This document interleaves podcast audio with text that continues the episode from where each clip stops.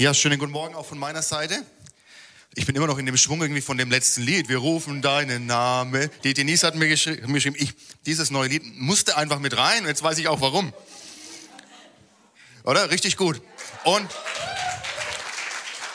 ich weiß nicht, ich würde jetzt gerne eine Abstimmung machen, aber ich glaube, ich habe hab euch auf unserer Seite, wenn ich sage, wir wollen das heute am Ende nochmal singen. Oder? Und ich glaube, nach, am Ende dieser Predigt werden wir auch noch mehr Grund haben, das laut zu rufen. Wir rufen deinen Namen. Denn wir sind ja gerade in dieser Predigtsreihe Lebe leichter. Und ich glaube, viele von uns wünschen sich leichter zu leben. Gerade am Anfang des Jahres macht man sich ja Gedanken, wo kann ich irgendwie abspecken? Im wahrsten Sinne des Wortes, ja, überlegen sich manche, wo kann ich hier abspecken? Aber auch, wo kann ich mein Leben irgendwie abspecken? Wo kann ich Dinge leichter gestalten? Was kann ich ablegen aus dem letzten Jahr? Was sollte im letzten Jahr bleiben? Was sollte ich aufhören? Was sollte ich lassen? Oder was sollte ich neu beginnen? Aber irgendwie ist gerade am Anfang des Jahres immer dieser Wunsch oder oft dieser Wunsch da, irgendwie will ich doch leichter leben. Und wir haben uns schon das ein oder andere angeschaut, was wir ablegen können. Ihr seht hier, ich habe unsere Mülltüten nochmal liegen lassen mit den Lasten, die wir so mit uns rumtragen. Wir haben in der ersten Woche über, über Wut gesprochen. Wut kann ganz schöne Last auf unserer Schulter sein, aber wir dürfen sie bei Gott ablegen. Wut und Zorn. Wir haben letzte Woche gesprochen über das Vergleichen und daraus auch resultierend Eifersucht, Neid kann auf unserer kann auf unserer Schulter lasten, wenn wir uns mit anderen vergleichen, unser Leben mit anderen vergleichen. Das kann doch ganz schön auf unserer Schulter lasten, weil es uns unter Druck setzt, den, mit den anderen irgendwie gleichzuziehen. Und heute wollen wir uns die schwerste aller Lasten angucken. Und das ist die Sünde. Die Sündenlast ist tatsächlich die schwerste aller Lasten. Aber nicht nur das, wir werden heute über zwei Lasten sogar sprechen. Also du bist heute gut gekommen zu einem guten Gottesdienst, denn heute hast du sogar die Möglichkeit, zwei Lasten abzulegen. Deswegen ist auch der Titel dieser Predigt doppelte Last ablegen oder in den Worten unseres Bundeskanzlers vom letzten Jahr, das könnte heute dein Doppelwumms sein, deine Lasten loszuwerden. Ja? Entschuldigung, der muss, muss, auch mal, muss auch mal sein. Ja? Okay, wir gehen in Matthäus, ins Matthäus-Evangelium, Kapitel 18, die Verse 23 bis 35. Also eine etwas längere Stelle und ich lese erstmal im Ganzen vor. Matthäus Vers, äh, Kapitel 18, die Verse 23 bis 35. Da spricht Jesus, darum hört dieses Gleichnis. Mit dem Himmelreich ist es wie mit einem König, der mit den Dienern, die seine Güter verwalteten, abrechnen wollte. Gleich zu Beginn brachte man einen vor ihn, der ihm 10.000 Talente schuldete. Und weil er nicht zahlen konnte, befahl der Herr, ihn mit Frau und Kindern und seinem ganzen Besitz zu verkaufen und mit dem Erlös die Schuld zu begleichen. Der Mann warf sich vor ihm nieder und bat auf den Knien, hab Geduld mit mir, ich will dir alles zurückzahlen. Da hatte der Herr Mitleid mit seinem Diener. Er ließ ihn frei und auch die Schuld erließ er ihm. Doch kaum war der Mann zur Tür hinaus, da traf er einen anderen Diener, der ihm hundert Denare schuldete. Er packte ihn an der Kehle, würgte ihn und sagte, bezahle, was du mir schuldig bist. Da warf sich der Mann vor ihm nieder und flehte ihn an, hab Geduld mit mir, ich will es dir zurückzahlen. Er aber wollte nicht darauf eingehen, sondern ließ ihn auf der Stelle ins Gefängnis werfen, wo er so lange bleiben sollte, bis er ihm die Schuld zurückgezahlt hätte. Als das die anderen Diener sahen, waren sie entsetzt. Sie gingen zu ihrem Herrn und berichteten ihm alles. Da ließ sein Herr ihn kommen und sagte zu ihm, du böser Mensch, deine ganze Schuld habe ich dir erlassen, weil du mich angefleht hast. Hättest du da mit jenem anderen Diener nicht auch Erbarmen haben müssen, so wie ich mit dir Erbarmen hatte? Und voller Zorn übergab ihn der Herr den Folterknechten, bis er ihm alles zurückgezahlt hätte, was er ihm schuldig war. So wird auch mein Vater im Himmel jeden von euch behandeln, der seinem Bruder nicht von Herzen vergibt. Ich möchte gern noch mit uns beten. Herr Jesus, wir danken dir für dein Wort und wir wollen dein Wort ehren und wertschätzen. Es ist uns Richtschnur. Und so öffnen wir jetzt unser Herz für dein Reden. Sprich zu uns. Was möchtest du durch dieses Wort auch heute zu uns sagen? Heiliger Geist, wir geben dir Erlaubnis, in unser Leben hineinzusprechen. Amen. Jesus erzählt hier ein Gleichnis und mit Gleichnissen ist es so, Jesus versucht seinen Zuhörern die Realität oder eine Realität des Himmels deutlich zu machen in Worten und Kategorien und Bildern aus ihrem Umfeld, aus ihrem Alltag, also Worte und Begriffe, die sie verstehen können. Denn es ist ja schwierig mit unseren ja, mit unserem beschränkten Wortschatz, mit unseren menschlichen Worten über Dinge zu sprechen, die im Himmel sind.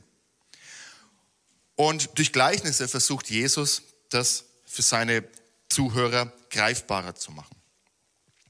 Und er erzählt hier von einem König und er erzählt von einem Diener. Und der König tut, wie es eben üblich war, ähm, oder er, er möchte abrechnen mit denen, die ihm gegenüber verantwortlich sind, denen er gewisse Aufgaben, wahrscheinlich auch Ländereien übertragen hat und möchte schauen, was sie aus dem, was er ihnen übertragen hat, gemacht hat. Und natürlich möchte er auch seinen Anteil, der ihm als, ja, als äh, Eigentümer zusteht, bekommen. Und dann heißt es hier gleich zu Beginn, wird einer vor ihnen gebracht, der ihm 10.000 Talente schuldete. 10.000 Talente. Jetzt weiß ich nicht, ob du mit dieser Summe etwas anfangen kannst. Ich versuche mal umzurechnen. Es ist auf jeden Fall ein, in unseren Verständnissen, ein Millionenbetrag. Ein Talent entspricht 6000 Denaren. Ein Talent sind 6000 Denare. Ein Denar ist ungefähr der Arbeitslohn eines Tagelöhners. Jetzt könnt ihr schon mal anfangen hochzurechnen. Ein Tagelöhner verdient ungefähr einen Denar am Tag. 6000 Denare sind ein Talent. Dieser Diener schuldet dem König 10.000 Talente. Das bedeutet, dieser Diener, wenn er ein Tagelöhner wäre, bräuchte 200.000 Jahre, um diese Schuld abzubezahlen, wenn er Tagelöhner ist. 200.000 Jahre, so viel Zeit hat keiner von uns. Sabbate mit eingerechnet, ja, weil am Sabbat wird ja geruht.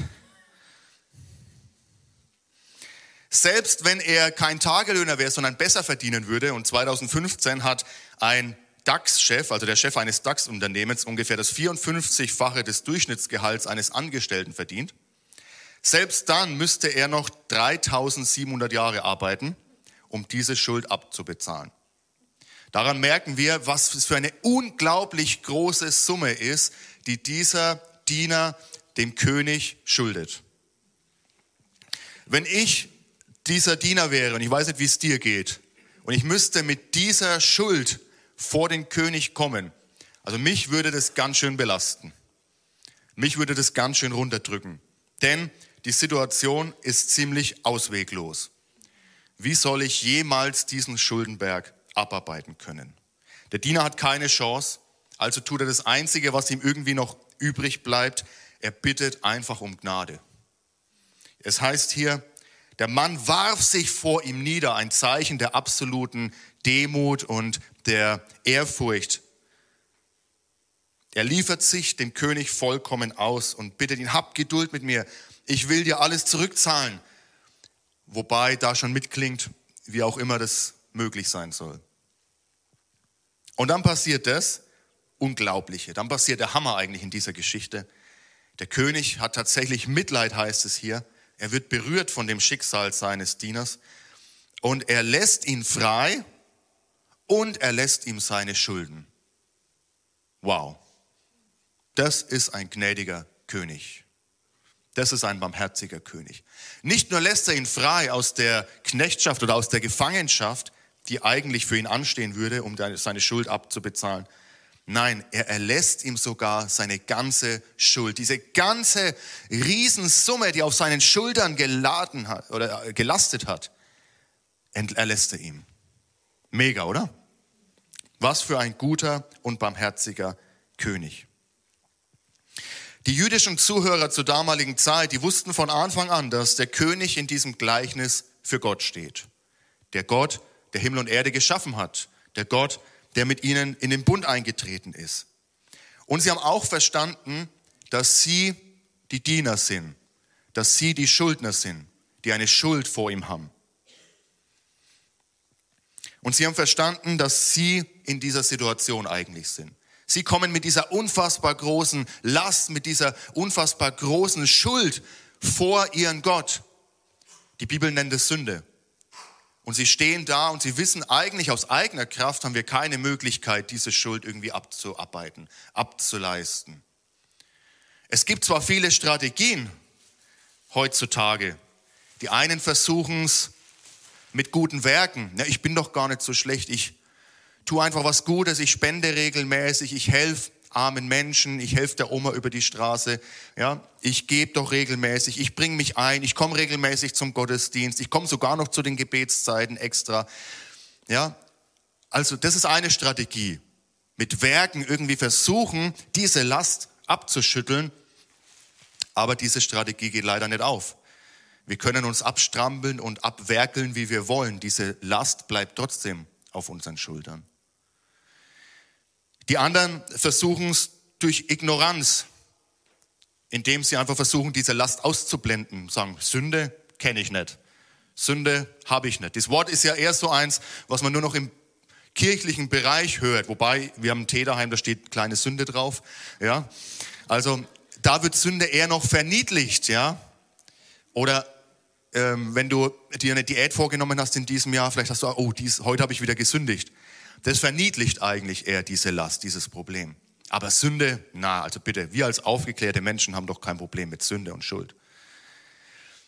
Aber auch Ignoranz oder das Nicht-Anerkennen löst das Problem nicht. Diese Last, die bleibt ja. Oder eine dritte Strategie könnte sein, durch Selbstgerechtigkeit. Ich spreche mich einfach selbstgerecht. Na, ich habe doch keinen umgebracht. So schlimm bin ich gar nicht, das passt schon. Also irgendwie wäre ich schon, nein, Gott wird mich schon nein lassen. Aber irgendwie hauen diese Strategien nicht so richtig hin. Die Sündenlast, die bleibt auf unseren Schultern. Und die jüdischen Zuhörer wussten es genauso. Sie wussten eigentlich um die Ausweglosigkeit ihrer Situation. Und auch wir heute dürfen das mithören. Diese Summe ist einfach zu groß und wir können sie aus eigener Kraft, egal wie wir uns, was wir tun, wir können diese Last nicht loswerden. Stell dir vor, du hättest auf einmal einen riesen Schuldenberg, den du niemals abbezahlen könntest. Zum Glück haben wir heute Haftpflichtversicherungen. Das heißt, auch im Extremfall, wenn ein Unfall passiert oder sowas, sind wir abgedeckt. Aber Stell dir mal vor, ohne Haftpflichtversicherung, wie schnell kommen da Zehntausende, Hunderttausende an Schulden zusammen. Ja, du würdest morgen aufwachen, irgendwas ist passiert, Unfall, und du hast einen riesen Schuldenberg und du weißt genau, ich kann den nie abbezahlen. Es funktioniert einfach nicht. Wie ich hin und her rechne, mein Leben wird nicht ausreichen, um diesen Berg loszuwerden. Und genau das ist unser Stand vor Gott. Genauso wie dieser Diener vor Gott kommt oder vor den König kommt, in der ausweglosen Situation mit dieser Riesensumme, genau das ist unser Stand vor Gott, macht Jesus hier in diesem Gleichnis deutlich.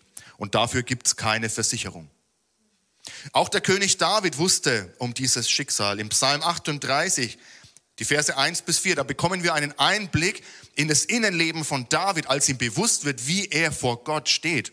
Und da heißt es, ein Psalm Davids, um sich bei Gott in Erinnerung zu bringen, Herr, bestrafe mich nicht in deinem Zorn und weise mich nicht zurecht, solange du aufgebracht bist. Denn deine Pfeile sind in mich eingedrungen und deine Hand liegt schwer auf mir. Weil du zornig auf mich bist, gibt es keine heile Stelle mehr an meinem Körper. Wegen meiner Sünden ist nichts mehr an mir gesund. Meine Schuld ist mir über den Kopf gewachsen. Sie ist eine drückende Last, zu schwer für mich zu tragen. In diesem Psalm kommt ganz gut rüber, das, was David hier spürt, nämlich diese Last der Sünde. Und David wusste, wovon er spricht, denn vieles, was er getan hat, war gut. Und wir schauen gern zurück auf seinen Mut und auf seinen Glauben und auf die Dinge, in denen er uns Vorbild ist. Aber genauso lesen wir auch von seinem Scheitern und von der Schuld, die er auf sich geladen hat. Beispielsweise durch den Ehebruch mit Bathseba und dann noch durch den Mord, also dem er letztlich in Auftrag gegeben hat, dass ihr Mann umkommt. Also diese Schuld hat David auf sich geladen und er spürt dieses Gewicht. Und er sagt, dies ist mir über den Kopf gewachsen. Ich kann nichts dagegen tun. Und die Bibel sagt, nicht nur David hat gesündigt, sondern sie macht deutlich, alle haben gesündigt. Alle haben gesündigt. Wir alle stehen erstmal als Sünder vor Gott. Ob wir es wahrhaben wollen oder nicht.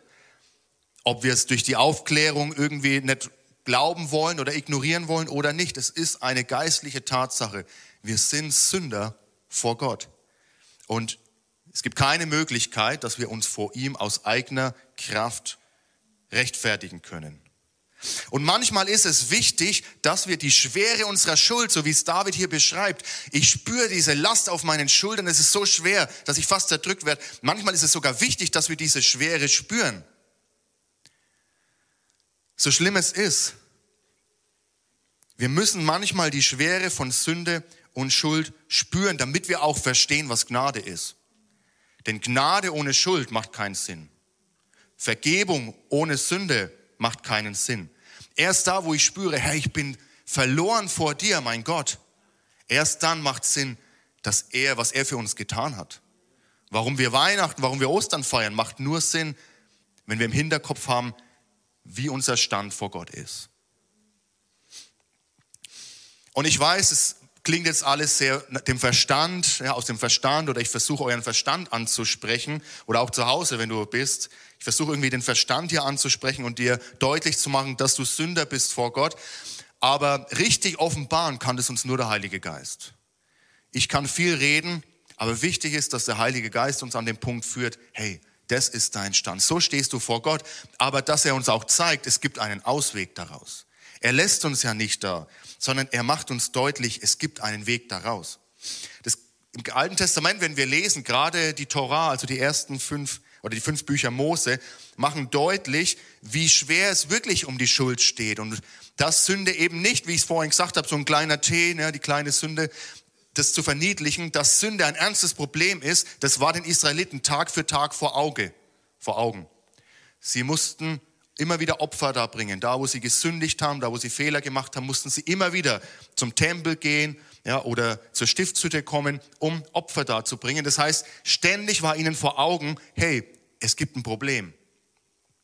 Es gibt ein Problem, da ist Sünde und gegen diese Sünde muss was unternommen werden, denn diese Sünde trennt uns von unserem Gott, der uns geschaffen hat, der uns gewollt hat, der uns geliebt hat, der mit uns den Bund eingegangen ist.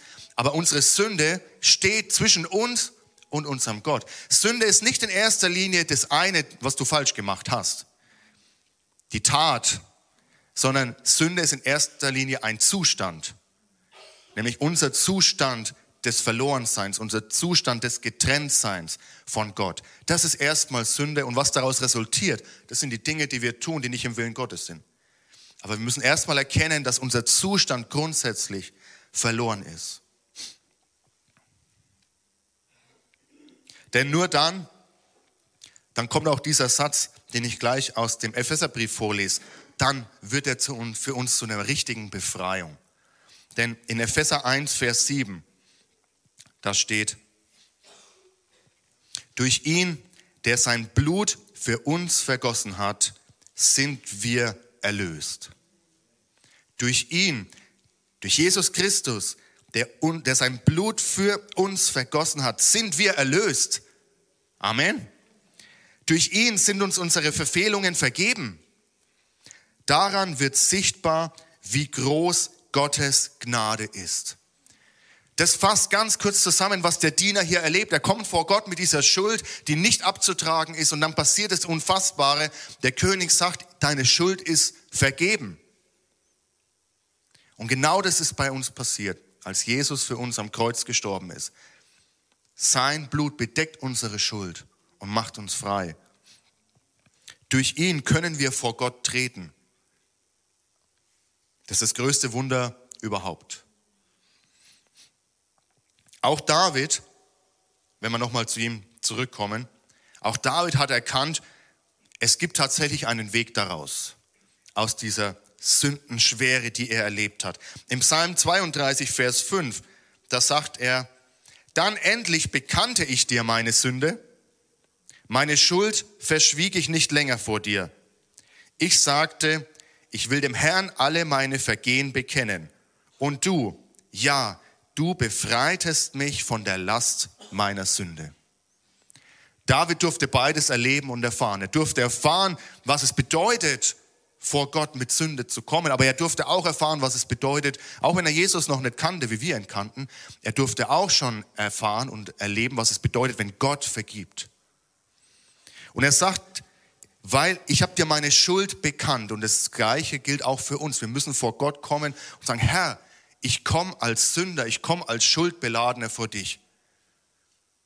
Ich habe mein Leben ohne dich gelebt. Ich wollte lange Zeit nichts von dir wissen. Habe mein eigenes Ding gemacht. War mein eigener Herr, war mein eigener Gott. Und ich merke, dass ich vor dir nicht bestehen kann. Aber ich bekenne dir, dass ich ein Sünder bin. Ich kann nichts aus eigener Kraft tun. Vergib mir durch Jesus Christus. Das reicht, um heute von dieser Sündenlast loszukommen. Aber das menschliche Erinnerungsvermögen ist doch trügerisch. Ich weiß nicht, wie es euch geht. Also ich bin ja noch nicht so alt, aber je älter man wird, ja, man merkt, das Gedächtnis lässt langsam nach, es kommen Erinnerungslücken. Und wie schnell vergessen wir doch, wie es wirklich um uns stand. Schauen wir uns mal das Volk Israel an. Das Volk Israel war in der Knechtschaft in Ägypten, war in der Sklaverei. Denen ging es hundsmiserabel. Die waren versklavt, die mussten arbeiten, ja, mussten für den Pharao die Gebäude bauen und so weiter. Und sie klagen zu Gott, Herr, hol uns hier raus. Ja, was macht Gott? Er hört ihre Schreien, er holt sie raus und kaum sind sie in der Wüste, ein paar Tage, ein paar Wochen unterwegs, ach, wie schön war es in Ägypten. Warum hast du uns in die Wüste geführt? Nur damit wir hier umkommen. Ja, nichts Gescheites zu essen, nichts Gescheites zu trinken, kein Schäuferler, kein Bier, nicht einmal an Schnitt. Wie schön war es in Ägypten, in Schnitt, sorry, sind alle Franken hier, wissen alle, was der Schnitt ist. Ne? Also, wenn ihr online zuschaltet, ihr kommt nicht aus Franken, könnt ihr auch gerne mal kurz googeln, was ein Schnitt ist in Franken. Aber also, Spaß beiseite. Wie schnell vergisst doch der Mensch, woraus er gerettet wurde? Wie schnell haben die Israeliten vergessen, wo Gott sie herausgeholt hat und ihr Herz hat sich auf einmal wieder nach dem Alten zurückgesehen. Wie verrückt eigentlich. Aber wie geht's uns manchmal? Wie schnell vergessen wir, wo Gott uns herausgerettet hat? Leute, die Schuld, die auf unseren Schultern war, für, war für uns nicht zu begleichen. Unsere Perspektive war ewige Trennung von Gott. Unsere Perspektive war für immer von ihm getrennt zu sein. Ewiger Tod. Aber durch Jesus Christus hat er unsere Perspektive umgewendet. Er hat uns neues Leben geschenkt, ewiges Leben geschenkt, Vergebung unserer Schuld. Begeistert uns das noch? An anderer Stelle sagt Jesus, wem viele Sünden vergeben sind, der liebt auch viel. Leute, uns sind viele Sünden vergeben worden. Wir müssen uns jetzt nicht miteinander vergleichen, wer der schlimmere Sünder war oder sonst was, ja, aber uns allen sind viele Sünder, Sünden vergeben worden. Und unsere Reaktion darauf sollte Dankbarkeit und Liebe sein zu unserem Gott, der das für uns ermöglicht hat, völlig aus Gnade, unverdient. Ich frage mich, wie würden unsere Kirchen aussehen, wenn wir das wirklich im Innersten begreifen würden? Ich meine, alle Kirchen in dieser Stadt, in diesem Land, weltweit müssten überfließen und überströmen an Menschen, die entweder kommen, weil sie sagen, ich brauche diese Vergebung, zeigt mir, wie ich diese Schuld loswerden kann. Oder sie müssten voll sein mit Menschen, die sagen, mir wurde vergeben, Halleluja, ich will Gott preisen, will ihm alle Ehre geben, ich will ihm alles hinlegen. Ist es nicht so? Wenn wir das wirklich im tiefsten Innern verstehen würden, was Verlorenheit bedeutet, dann müssten wir nicht Kirchen verkaufen an Brauereien oder Restaurants oder was weiß ich was, Kirchengebäude. Dann müssten wir neue Kirchen bauen.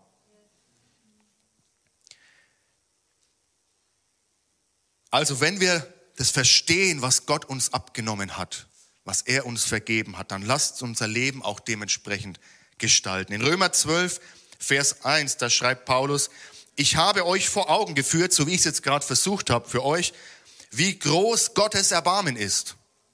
Die einzige angemessene Antwort darauf ist die, dass ihr euch mit eurem ganzen Leben Gott zur Verfügung stellt und euch ihm als ein lebendiges, und heiliges Opfer darbringt, an dem er Freude hat, das ist der wahre Gottesdienst. Und dazu fordere ich euch auf. Was ist unsere Antwort heute auf diese große Tat seines Erbarmens? Vielleicht hörst du diese Predigt über Sünde und Schuld, vielleicht bist du schon lange im Glauben und sagst, das habe ich ja schon hunderttausendmal gehört, aber dann lass es dich heute neu begeistern, was Gott für dich getan hat. Dann lass es dich heute neu berühren, dass er dich frei gemacht hat, dass er dir diese Sündenlast abgenommen hat und wir können es ablegen.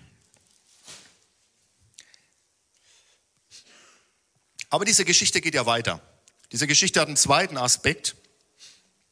Und zwar heißt es dann im Matthäus-Evangelium ähm, Kapitel 18, wenn wir weitergehen, wie ich es vorhin gelesen habe, kaum wurde diesem Mann vergeben, er wurde freigelassen, die Schuld wurde ihm erlassen und er geht hinaus, trifft er jemanden, der ihm gegenüber schuldig ist, der ihm gegenüber Schuld hat. Also jemand hat hier ihm gegenüber ähm, finanzielle Schuld. Und auch uns gegenüber werden Menschen schuldig. Auf ganz verschiedene Art und Weise. Jemand enttäuscht uns, jemand verletzt uns, jemand beleidigt uns oder Schlimmeres. Das heißt, nicht nur sind wir schuldig vor Gott, sondern auch es gibt Menschen, die uns gegenüber schuldig geworden sind. Und so ist es auch bei diesem Mann. Er hat, auch er hat Diener, die Schulden ihm gegenüber haben. Und da kommt einer, der hat, der schuldet ihm 100 Denare. Das habe ich euch vorhin erklärt, ja. Er hat 10.000 Talente Schulden gehabt. Ein Talent sind 6.000 Denare. Und dieser Diener schuldet ihm 100 100 Denare, also ein minimaler Bruchteil. Wenn wir es nochmal umrechnen würden, er müsste dafür als Tagelöhner 100 Tage arbeiten, während der andere hätte 200.000 Jahre arbeiten müssen. Also ein Riesenunterschied. Aber was tut er? Anstatt diese Barmherzigkeit und Gnade, die ihm gerade widerfahren ist, weiterzugeben und Vergebung nicht nur zu ihm, sondern durch ihn fließen zu lassen, verhärtet er sein Herz diesem Diener gegenüber und er vergibt ihm nicht, sondern im Gegenteil, er lässt ihn ins Gefängnis werfen, bis seine Schuld abbezahlt sei. Und da kommen wir zum zweiten Päckchen heute, was wir ablegen können. Wir können es Unvergebenheit nennen oder wir können es Bitterkeit nennen, denn über kurz oder lang führt Unvergebenheit zu Bitterkeit in unserem Herzen. Das ist das zweite Päckchen, was wir auf uns laden. Bitterkeit.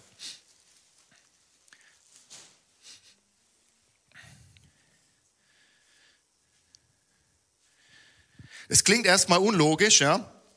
Warum ist Unvergebenheit, warum ist Bitterkeit eine Last, die wir tragen müssen, wenn jemand mir also gegenüber schuldig wird? Warum habe ich dann was zu tragen? Macht doch eigentlich keinen Sinn. Jemand anders hat ja mir Unrecht getan. Aber wir müssen dazu zwei Dinge verstehen. Erstens, Unvergebenheit verschließt den Weg zur Vergebung Gottes. Jesus macht in diesem Gleichnis relativ hart, finde ich, und konfrontativ deutlich, wenn du nicht bereit bist zu vergeben, deinem Bruder zu vergeben, dann wird auch Gott dir nicht vergeben.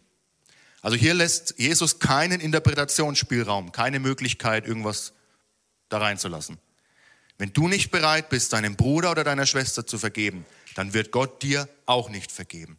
Das bedeutet, da wo ich ein hartes Herz habe, ein nicht oder nicht bereit bin zu vergeben, da verschließe ich mich vor der Vergebung Gottes. Und was das wiederum bedeutet, das habe ich uns vorhin deutlich gemacht. Das heißt, durch meine Unvergebenheit trage ich ein Riesenpäckchen. Ich lade letztlich wieder meine Schuld auf mich.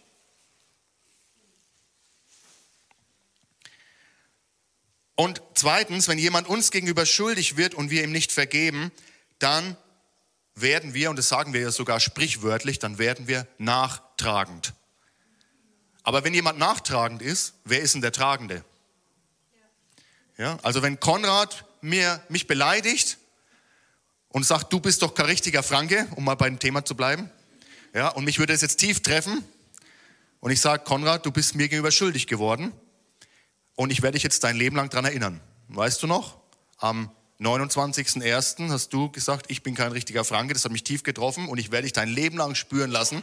Und in jedem Gespräch und in jeder Situation und werde ich dich spüren lassen, dass du mir schuldig geworden bist. Ich versuche das jetzt etwas humoristisch darzustellen, aber es gibt natürlich im Alltag und in unserem Leben wirklich ernste Situationen, wo wir genau das tun. Ich will dich spüren lassen, dass du Schuld mir gegenüber hast. Ich trage dir diese Schuld nach. Aber der Konrad hat es vielleicht schon längst vergessen. Ihn juckt es ja schon gar nicht mehr. Aber in meinem Herzen arbeitet es. Und es oh, entwickelt sich. Und aus dieser Unvergebenheit wird Bitterkeit. Und wer ist der, der an dem bitter zu tragen hat? Ich bin's, der bitter zu tragen hat. Nicht der Konrad, der hat es ja schon vergessen, den hat es gar nicht gejuckt. Ja? Ich bin der, der schwer trägt an dieser Schuld. Und nicht nur das, unsere Beziehung wird gestört, ja? unser Miteinander wird gestört und diese Bitterkeit bringt wirklich eine bittere Note in unser Miteinander, aber auch in mein Herz, in mein Leben hinein. Unvergebenheit, und das ist oft ein Trugschluss, bestraft nicht denjenigen, der uns gegenüber schuldig geworden ist. Denn durch die Unvergebenheit wollen wir ja, hey Konrad, ich will nicht, dass du wegkommst. Du hast mir, du bist mir gegenüber schuldig geworden. Ich will Gerechtigkeit. Gott soll dich bestrafen. Oder besser gesagt, ich will dich bestrafen dafür. Ja? Denn du sollst nicht einfach so da wegkommen damit. Aber Unvergebenheit bestraft nicht den Konrad. Unvergebenheit und Bitterkeit bestraft mich selber. Bestraft dich. Da, wo du jemand anders seine Schuld nachträgst und ein hartes Herz hast, da bestrafst du letztlich dich. Und es wird auch deutlich in dieser Situation. Denn wer kommt denn wieder ins Gefängnis? Der Diener, dem vorher vergeben wurde. Sein hartes Herz, seine Unvergebenheit führt letztlich dazu, dass er wieder sich findet in dieser ausweglosen Situation, im Gefängnis, wirklich eingeschlossen.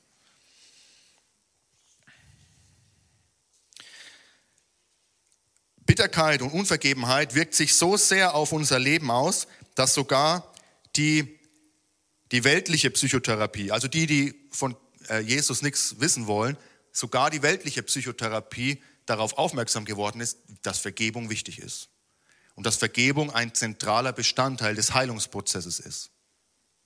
Und das sollte uns doch zu denken geben.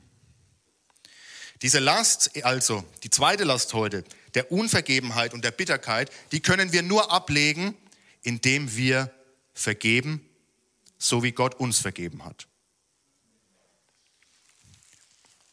Ich habe es ja gesagt, ihr könnt heute zwei Lasten loswerden. Eure Sündenlast, wenn ihr es noch nicht getan habt, bei Gott ablegen und Bitterkeit, Unvergebenheit in eurem Herzen. Henry Ward Beecher, ein US-amerikanischer Geistlicher aus dem 19. Jahrhundert, er hat gesagt, Vergebung sollte sein wie ein Schriftstück, das in Stücke zerrissen und verbrannt nie wieder jemandem vorgehalten werden kann. Wenn ich also dem Konrad wirklich vergebe, dann bedeutet es, dieses, ja, dieses Schriftstück, auf dem ich steht, Konrad hat dieses und jenes getan, er ist mir schuldig geworden, ich zerreiße es, ich schmeiße es weg, es steht nicht mehr zwischen uns. Ich bringe es auch nicht mehr vor in der nächsten Situation, sondern es ist weg. Ich begegne dem Konrad neu. Natürlich muss man dazu auch sagen, wenn, größeres, wenn größere Schuld geschieht, das will ich jetzt nicht kleinreden. Ja? Es gibt auch sehr große Dinge oder schwere Dinge, die einem widerfahren können. Und da muss Vertrauen sehr langsam wieder aufgebaut werden. Aber jetzt bei kleineren Dingen, ich begegne dem Konrad wieder so, als wäre nichts passiert in dem Fall. Ja? Ich lasse diese Beziehung wieder neu beleben. Das ist nicht immer einfach, wie gesagt. Es gibt ja auch schwere Fälle von Schuld, wenn jemand Missbrauch erlebt hat beispielsweise. Dann kann ich nicht sagen, weggewischt, als wäre nichts gewesen. Dann muss ganz langsam, das ist ein langer Prozess. Aber es ist wichtig, diesen Prozess zu gehen. Was ist Vergebung nicht? Vergeben ist nicht vergessen. Dass ich sage, ich vergebe dir, bedeutet nicht, dass ich vergesse, was war.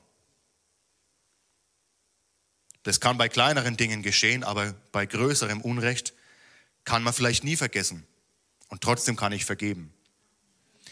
Vergeben heißt auch nicht relativieren. War doch nicht so schlimm. Doch, es hat ja wehgetan. Es hat mich getroffen. Es hat mich verletzt.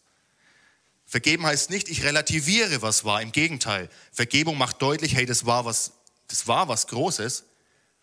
Und wie groß macht es dann die, ähm, diesen Akt der Vergebung? Vergebung kann auch nicht das, was geschehen ist, ungeschehen machen. Auch das funktioniert nicht. Und Vergebung ist nicht fair. Es ist nicht fair, dass Gott uns vergeben hat. Es ist nicht fair, dass Jesus die Schuld, mit der er nichts zu tun hatte, auf sich genommen hat. Das ist unfair. Jesus war völlig ohne Schuld. Er war ein reines Lamm und hat trotzdem unsere Schuld auf sich genommen. Das ist doch unfair. Aber so ist Vergebung. Gott ist gerecht, aber Dieser Punkt ist unfair. Und wenn du das Gefühl hast, es ist doch unfair, wenn ich jetzt dem Konrad vergebe, ja, aber dann denk dran, dass es auch unfair war, dass dir vergeben wurde. Und es mag unfair sein, aber trotzdem, Konrad, ich vergebe dir. Vergebung heißt, ich gebe das weiter, was Gott mir geschenkt hat. Ich lasse Vergebung nicht nur zu mir kommen, sondern durch mich hindurch kommen und fließen. In Kolosser, im Kolosserbrief, äh, Kapitel 3, Vers 13, da bringt Paulus das so rüber, geht nachsichtig miteinander um und vergebt einander, wenn einer dem anderen etwas vorzuwerfen hat. Genauso wie der Herr euch vergeben hat, sollt auch ihr einander vergeben. Es liest sich leicht, aber ist es leicht? Nein, überhaupt nicht.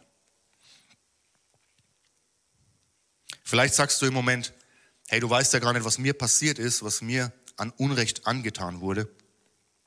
Im Moment fühlt sich's unmöglich an, ich kann einfach nicht vergeben. Und dann sage ich, ja, ich kenne deine individuelle Situation nicht, und ich, aber ich verstehe, wenn du sagst, es fühlt sich im Moment so an, ich, es geht einfach nicht, ich kann nicht vergeben.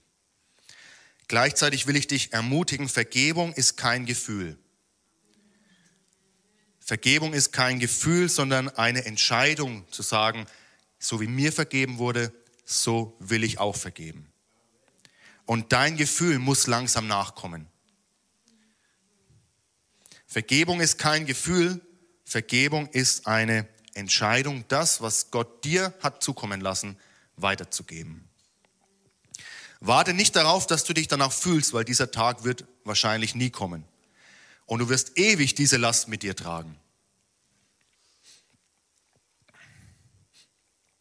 Der Diener in unserem Gleichnis, er ließ den Schuldner, also der, der diese kleine Schuld ihm gegenüber hatte, er ließ ihn ins Gefängnis werfen, bis die Schuld bezahlt ist.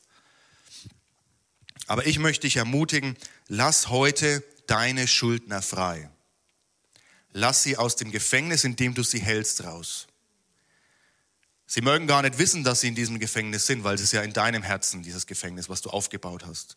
Und wo du die Schuld, die dir getan wurde, gesammelt hast. Aber ich möchte dich ermutigen, lass die Schuldner heute frei, so wie du freigelassen wurdest.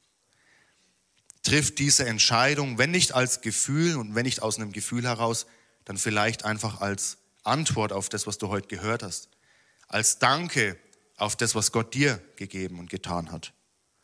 Lass die Schuldner frei und lass auch damit dich selber frei. Leg diese, leg diese Last bei Jesus ab und überlass ihm, wie er damit umgeht. Überlass ihm, wie er mit deinem Schuldner umgeht. Vielleicht kommt der Schuldner nie zu dir und vergibt und bittet dich um Vergebung für das, was er dir getan hat. Überlass es Jesus, damit umzugehen. In der ersten Predigt, als wir über Wut und Zorn gesprochen haben, da haben wir den Vers gelesen, die Rache ist des Herrn. Auch das ist nicht leicht, aber zu sagen, Herr, ich würde so gern selbst für Gerechtigkeit sorgen, aber ich lasse es los. Ich gebe es dir hin. Herr, die Gerechtigkeit ist dein.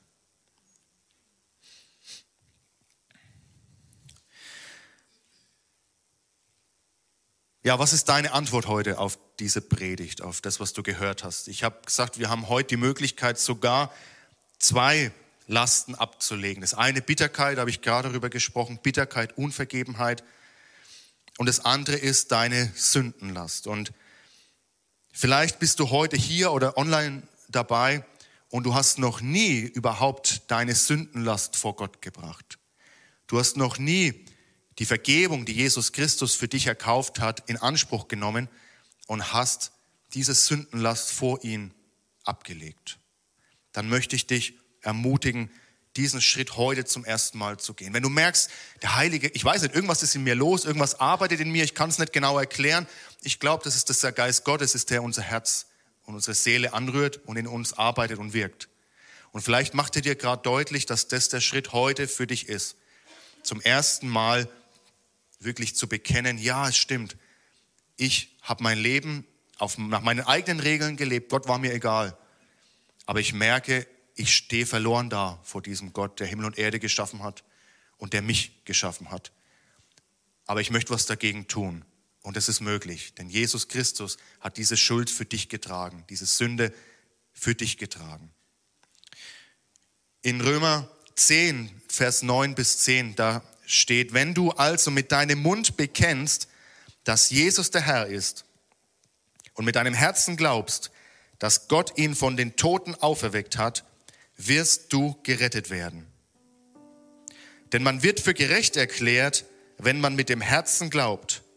Man wird gerettet, wenn man den Glauben mit dem Mund bekennt. Heute kann ein Tag der Rettung, ein Tag der Erlösung für dich sein.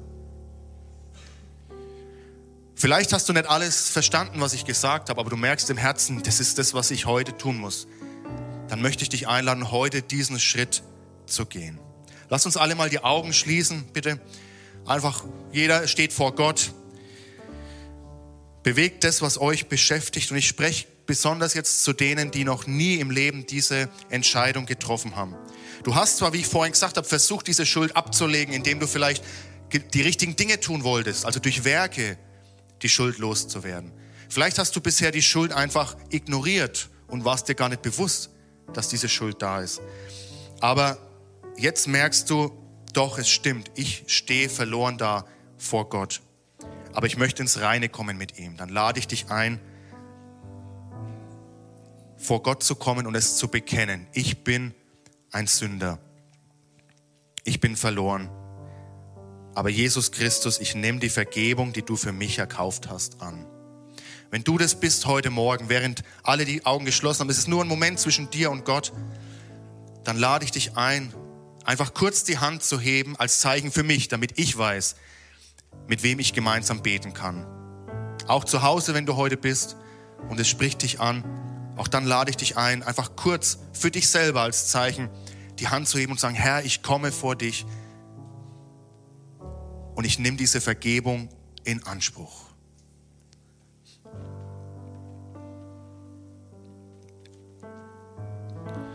Und ich spreche einfach ein kurzes Gebet und wenn du es bist, den es heute betrifft, dann sprich es einfach in Gedanken und im Herzen mit nach. Herr Jesus Christus, ich merke, dass ich ein Sünder bin. Ich habe erkannt, dass ich mein Leben bisher ohne dich gelebt habe. Ich spüre auf einmal diese Last der Sünde auf meinen Schultern. Und deshalb komme ich vor dich und bitte um deine Gnade und Vergebung. Ich habe gehört, dass Jesus Christus meine Schuld auf sich geladen hat. Das möchte ich für mich in Anspruch nehmen. Ich bekenne, dass ich Jesus Christus an dich glaube. Ich nehme dich an als meinen Herrn und Erlöser mach mein Leben neu. Vergib mir meine Schuld. Schenk mir einen neuen Start. Von jetzt an will ich mein Leben mit dir gestalten. Amen. Amen. Komm, lasst uns doch mal denjenigen, die hier oder zu Hause das zum ersten Mal heute gebetet haben, einfach einen Applaus geben, denn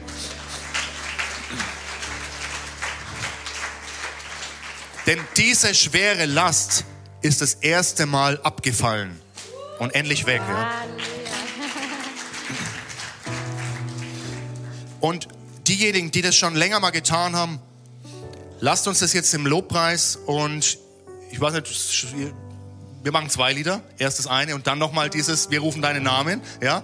Lasst uns das nochmal in diesem Lobpreisblock jetzt deutlich machen und feiern. Er hat unsere Schuld bezahlt er hat uns freigelassen und wir wollen auch die anderen freilassen. Amen. Ja, wir wollen ein anderes Lied zuerst noch singen. Ähm, das hatte ich eigentlich schon länger auf dem Herzen für uns, äh, noch bevor Alex die neue Predigtreihe angekündigt hat. Und äh, das passt wirklich super. Das ist eine Zusage von Gott sozusagen, dass er dir sagt, lege deine Sorge nieder, lege deine Sünde nieder. Und ähm, ja, ihr dürft da die Augen zumachen, einfach das genießen, dass das quasi Gottes Zuspruch an euch ist. Legt es mir in die Hand, weil da ist es auf jeden Fall sicher und gut aufbewahrt.